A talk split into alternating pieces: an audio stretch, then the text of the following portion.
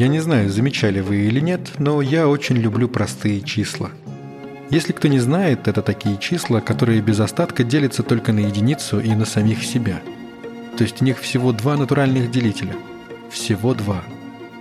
Эта вынужденная и обусловленная первичным кодом Вселенной двойственность действует на меня успокаивающе. Но я понимаю, что она присуща только простым числам. А фактическая двойственность, деление на «да» и «нет», или на черное и белое, хорошее и плохое, невозможно. Потому что Вселенная — это бесконечный градиент. Это сложное и запутанное место, в котором у сложных вопросов сложные ответы. Так что противостояние света и тьмы на самом деле есть плавное движение по огромному спектру оттенков от менее серого более серому и обратно. И только простые числа сохраняют свою двойственную натуру. Но они в этом не виноваты. Меня зовут Ксандр Бо, а это моя сладкая плазма. 2, 3, 5, 7, 11, 13, 17, 19, 23.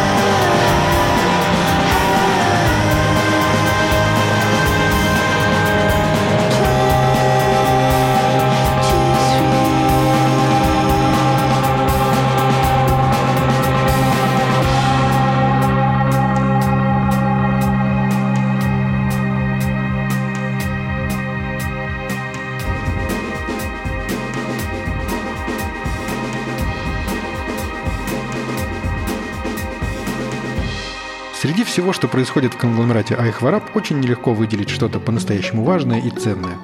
Событий много, а на что обращать внимание каждый решает сам. К примеру, Землю мы обнаружили задолго до того, как заметили на ней музыку.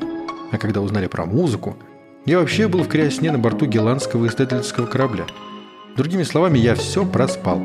Зато, когда проснулся и услышал первую в своей жизни земную песню, решил, что важнее нее во Вселенной ничего нет. Но чтобы вы не назначили важным в своей реальности, помните, что другие считают важным другое и вполне вероятно не разделяют вашего энтузиазма по поводу, например, новой трактовки «Казец Энжницезок». Как сказал один уже мертвый землянин, танцующие покажутся безумными тем, кто не слышит музыку. Но мы с вами слышим одну и ту же музыку. По крайней мере, пока вы продолжаете слушать сладкую плазму. А это значит, что мыслим и чувствуем мы, если не совсем одинаково, то как минимум похожи. И этот факт радует меня безмерно, ведь что может быть приятнее, чем осознание единства с единомышленником в другом конце галактики? Для меня лично это значит, что даже если взорвется планета, на которой я нахожусь, я смогу отправиться через бескрайнюю пустоту к вам, и мы сможем объясниться с помощью знакомой музыки, понять друг друга и почувствовать, что мы на самом деле были не так уж и далеко друг от друга, а буквально на расстоянии песни.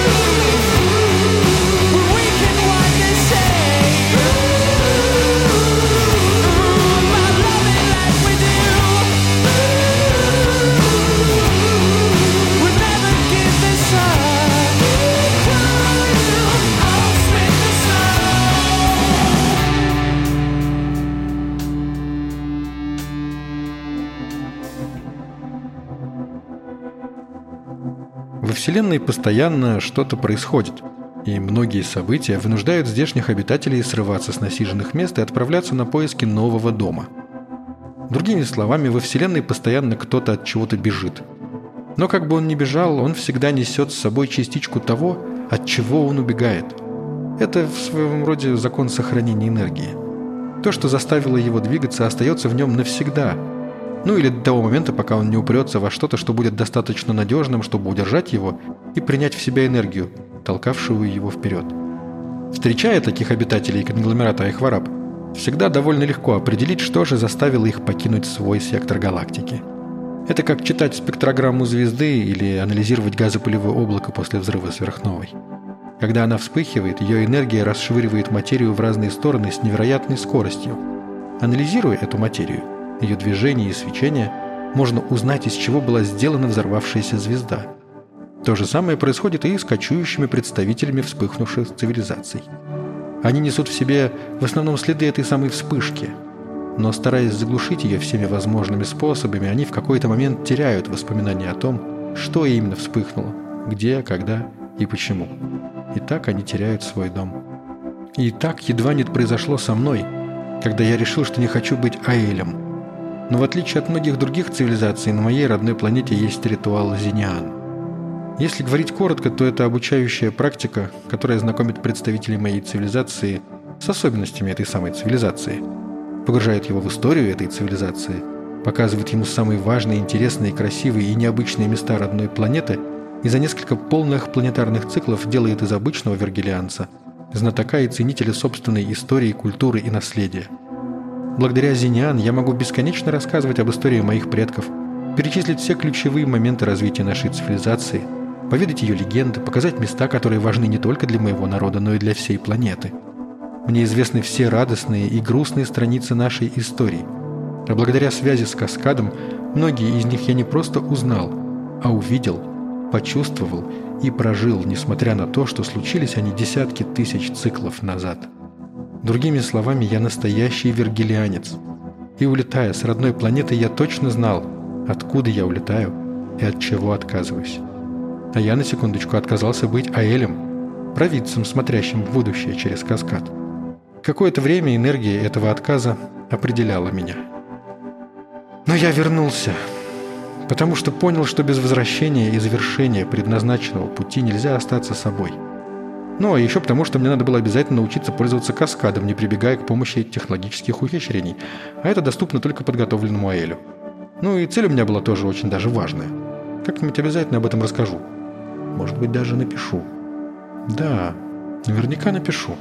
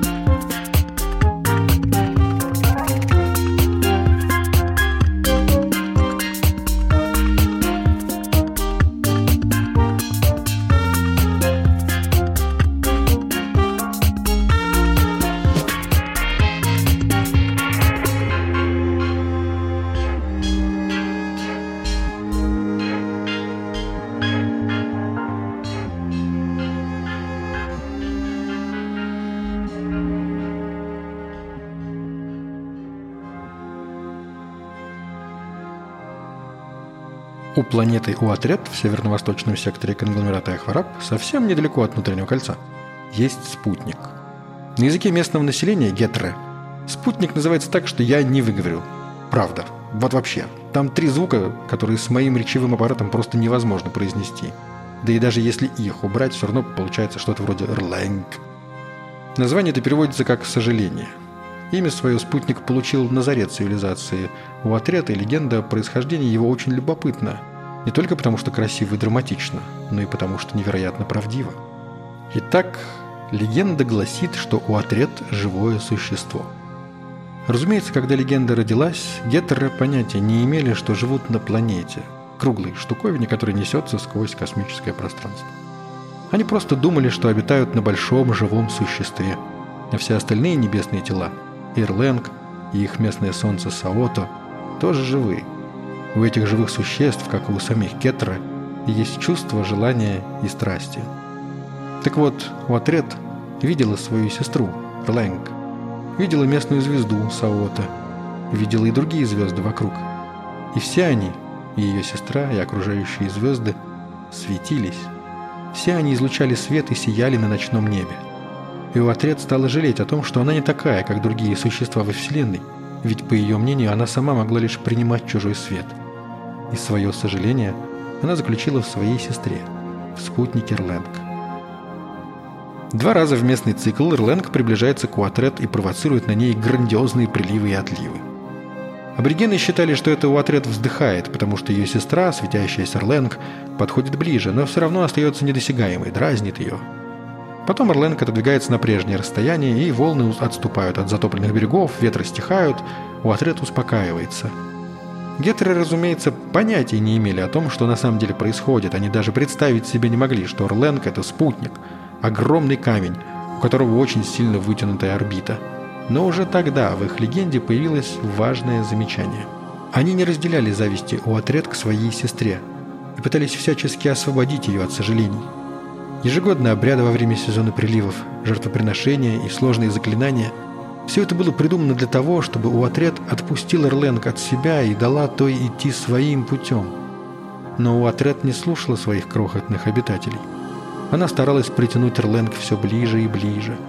И чем ближе становилась Эрленг, тем сильнее становились изменения в сезон приливов, тем экстремальнее были перемены погоды – Гетеры предсказывали, что когда-то в далеком будущем Эрленг упадет на Уатрет, и они обе погибнут. Поэтому в культуре аборигенов есть специальный ритуал освобождения от сожалений. Ведь если их вовремя не отпустить, удерживая на своей орбите, однажды они действительно придавят вас всей своей тяжестью. А до этого момента сожаления будут определять вашу жизнь, действовать на нее постоянно, создавая в вашей судьбе сезоны приливов и тайфунов – которые в какой-то момент даже начнут казаться вам частью нормальной реальности. Но не стоит привыкать к сожалениям этим. Ведь пусть для Гетра эта история легенда, пусть и определяющая их жизнь, в реальности Эрленг действительно постоянно приближается к Уотрет. И однажды их взаимное притяжение действительно уничтожит их обоих. Такова астрономическая неизбежность. И если на Эрленг жизни нет, это просто камень, то на Уотрет цветет цивилизация – и если она все еще будет там к моменту падения Эрленг, то будет очень жаль. Но мы не будем жалеть об этом заранее. Потому что, к сожалению, занимают драгоценное эмоциональное пространство, в котором могла бы быть, например, земная музыка.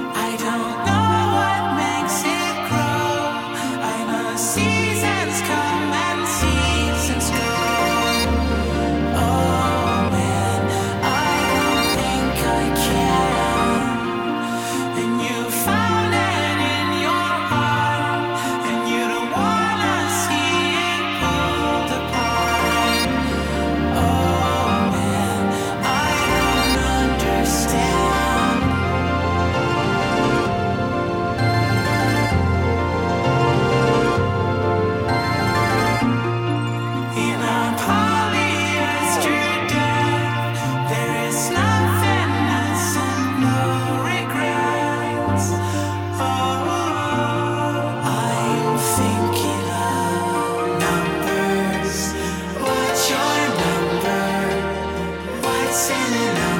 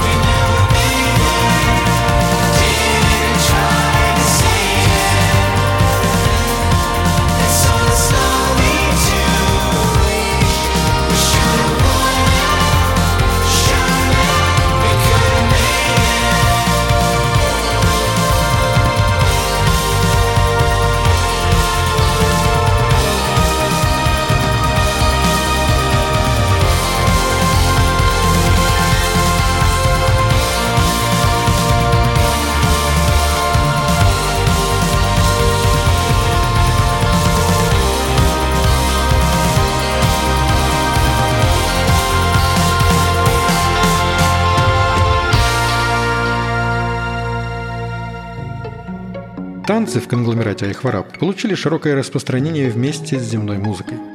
До этого момента организованные движения под какое-никакое звуковое сопровождение или без него можно было встретить всего у пары десятков цивилизаций.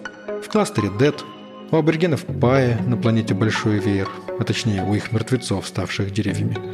У многих водных видов на Мауи обетованной и еще кое-где по мелочи. Танцы всех этих цивилизаций похожи в одном. Они не спонтанные – они происходят в строго определенных условиях и вызваны всегда конкретными ситуациями или обстоятельствами. Можно даже сказать, что эти танцы принудительные. Но это никого не беспокоит, потому что так уж заведено. А обряды и традиции затем и существуют, чтобы с их помощью придавать окружающему хаосу хотя бы какое-то подобие порядка. И если для этого надо просто станцевать, никто не будет отказываться. Но с появлением земной музыки танцев стало больше, они стали активнее и разнообразнее. А еще они перестали быть ритуальными или традиционными. Они обрели спонтанность, случайность и внезапность. Отдельные эмпатические цивилизации, которые сильнее всего пострадали от музыки, столкнулись с танцами насмерть. Когда, например, молодые вату, слушая земную танцевальную музыку без остановки, танцевали без отдыха и перерывов и в конце концов падали замертво от физического и эмоционального истощения.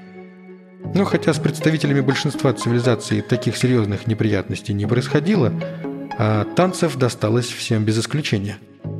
Музыка была совершенно новым для нас явлением. Я бы даже сказал, силой природы. потому что противостоять ей было невероятно сложно, и она обходила все мыслимые и немыслимые барьеры. Никто не мог не постукивать конечностями в такт или пританцовывать от особенно заводных земных песен. Мы стали подражать земным танцорам, ну, точнее, те из нас, кто имел хотя бы какую-то степень гуманоидности. Остальные же изобретали собственные танцы. Так что сегодня на просторах конгломерата Айхвараб можно встретить миллионы разных танцевальных стилей, некоторые из которых назвать танцами можно только условно – потому что исполняют их то наполненные газом полупрозрачные разумные гиганты, то фимши, крохотные шарики с острыми отростками по всей поверхности, то почти полностью окаменевшие блеогорги, и тогда танец напоминает сход лавины. Я, в принципе, не против таких развлечений. Я очень даже за, потому что все, что связано с земной музыкой, для меня бесконечно ценно и красиво. В конце концов, к этому я и стремился, чтобы музыка захлестнула собой как можно большую часть Вселенной. Но вслед за землянами я все-таки считаю, что танцевать нужно только когда хочется и только под свою дудку.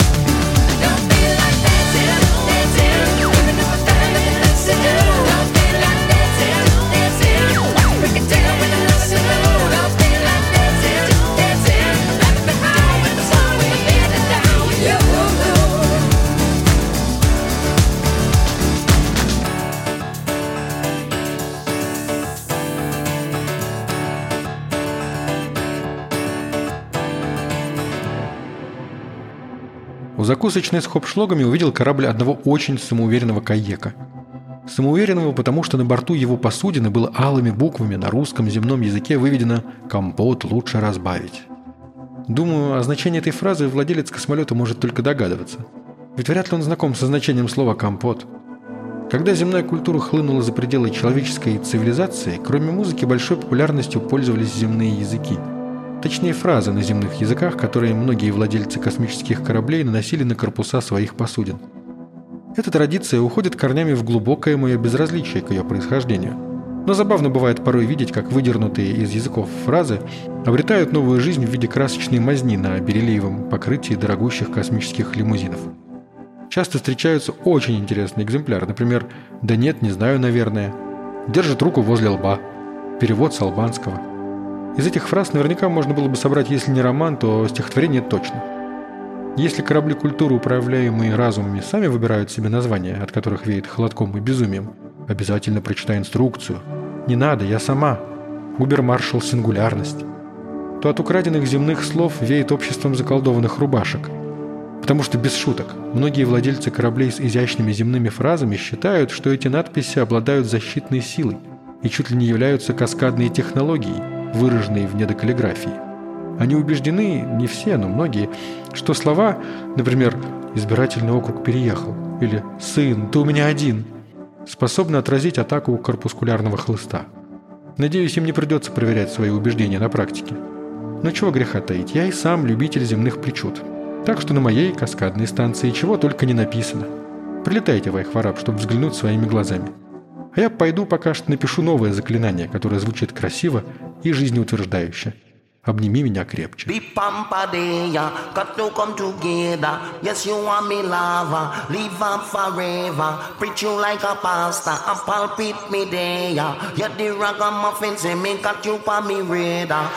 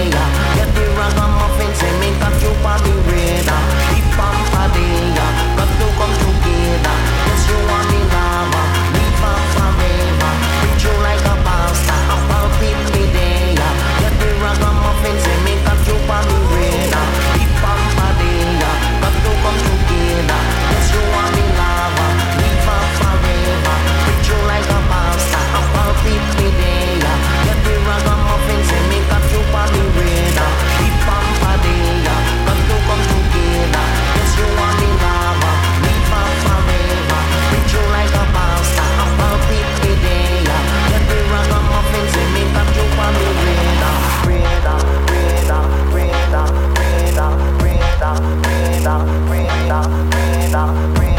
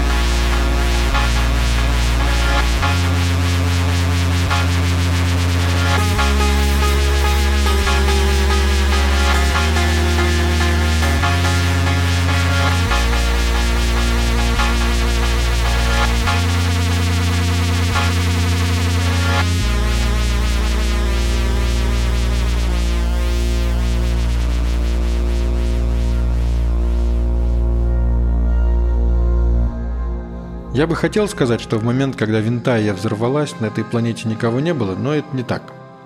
Со стороны это событие выглядело настолько неожиданно, что если вы пересмотрите запись гибели Винтая в каскаде, то наверняка вам придется сделать это пару десятков раз, прежде чем вы согласитесь поверить в то, что произошло у вас на глазах. Вот перед вами планета земного типа, окруженная густой сетью космической инфраструктуры. Орбитальные поселения, станции, транспортные узлы, тысячи и тысячи кораблей.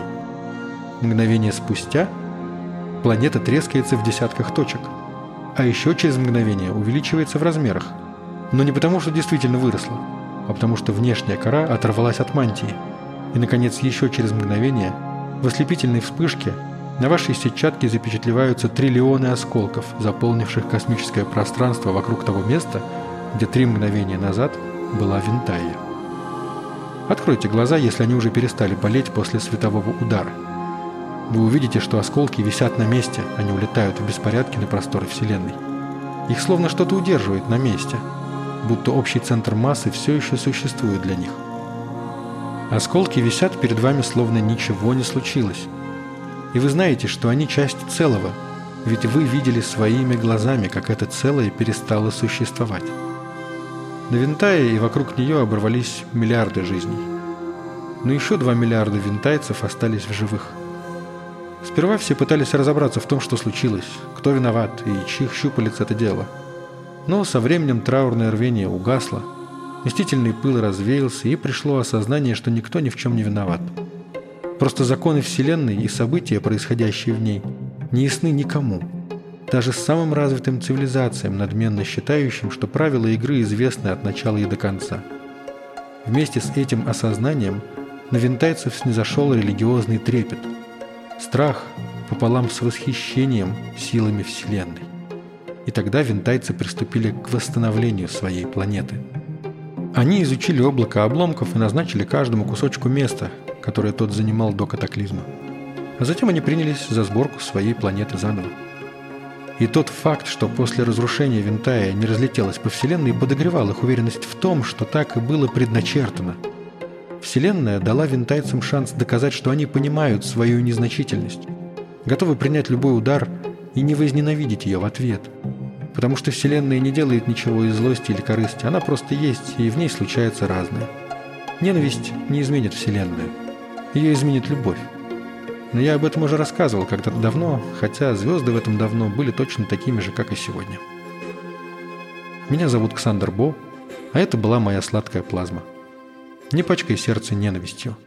Тебе еще предстоит им любить.